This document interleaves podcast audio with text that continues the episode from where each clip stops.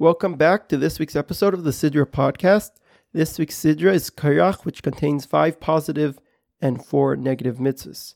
The first commandments we have is that dealing with the Beis HaBechira, with the Beis HaMikdash, and we have the positive command that to guard the Mikdash, and we have the negative command not to leave it unguarded. The deeper meaning behind this command was out of matter of respect.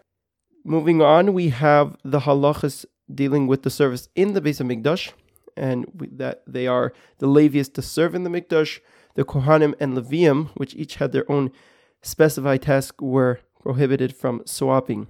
Another command we, another negative commandment we have is a non-Kohen was not to serve in the Mikdash.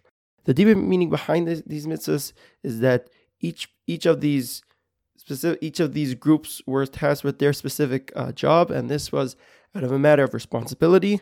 That if something's divided between a few people, people feel less responsible. But since so that was part of the point that they wouldn't be able to swap and they would have to assume full responsibility. Moving on, we have the halachas of the matnes kuhuna, the gifts that were given for the Kohen, and they are to redeem the firstborn sons and give the money to the Kohen. We redeem the firstborn son from the Kohen. However, a firstborn Torah animal is not to, doesn't need to be redeemed. Is not to be redeemed.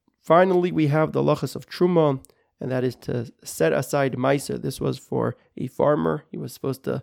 It's still applicable these days to set aside a certain part of his crop that is to be given to the Levi.